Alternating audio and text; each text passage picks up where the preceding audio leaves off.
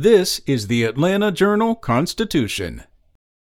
It's Monday, January 9th. Georgia's largest teacher advocacy group has done a survey that finds many unhappy educators who'd like to quit. More than 80% of the 5,641 educators who responded to the online survey by the Professional Association of Georgia Educators reported bus driver shortages, with 65% of teachers noting an increase in tardy arrivals and some saying they even left class to drive a bus. One anonymous respondent noted an astonishing amount of missed class time in the mornings, and only a third of freshmen taught by another respondent had arrived on time. In the new survey, educators said they were affected by a shortage of school counselors and by student misbehavior.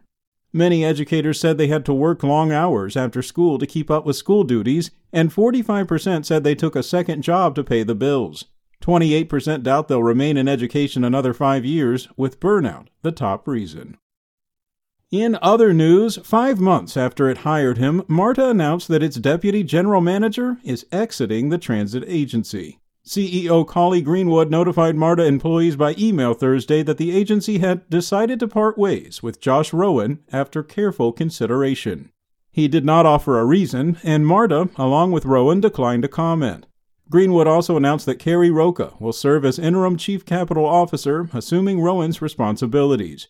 She joined MARTA in 2021 and has been serving as assistant general manager for the agency's centralized program management office.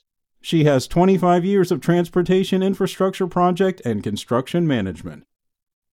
Up next, shortly after midnight, early Saturday morning, U.S. Representative Kevin McCarthy officially became House Speaker, thanks to the help of conservatives such as Georgia Congressman Andrew Clyde, who had previously opposed him.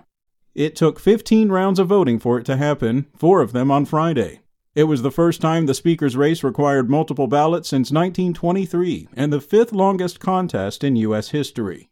The House took a break of several hours between the 13th and 14th attempts, allowing time for renewed talks with six holdouts. But that 14th vote did not bring a different result. McCarthy failed to reach a majority by a single vote. With a sense of defeat in the air, House Republicans said they would adjourn for the weekend, but Gaetz and others struck a deal, and a 15th cycle of voting commenced around 11:30 p.m. And President Joe Biden's proposal to reorder the 2024 nominating schedule by elevating Georgia to the first wave of states to cast ballots faces an uncertain future amid opposition from Republicans who will have the final say on his plan. Supporters have yet to persuade Secretary of State Brad Raffensperger, who has the authority to set the calendar, to endorse the shift. Their plan was dealt a setback when Governor Brian Kemp's administration abruptly announced he won't back the switch. Georgia Democrats aren't giving up. They've continued to lobby state and national figures, they're circulating studies promoting the high dollar impact of an earlier vote, and they've won more time from the Democratic National Committee to hash out their strategy.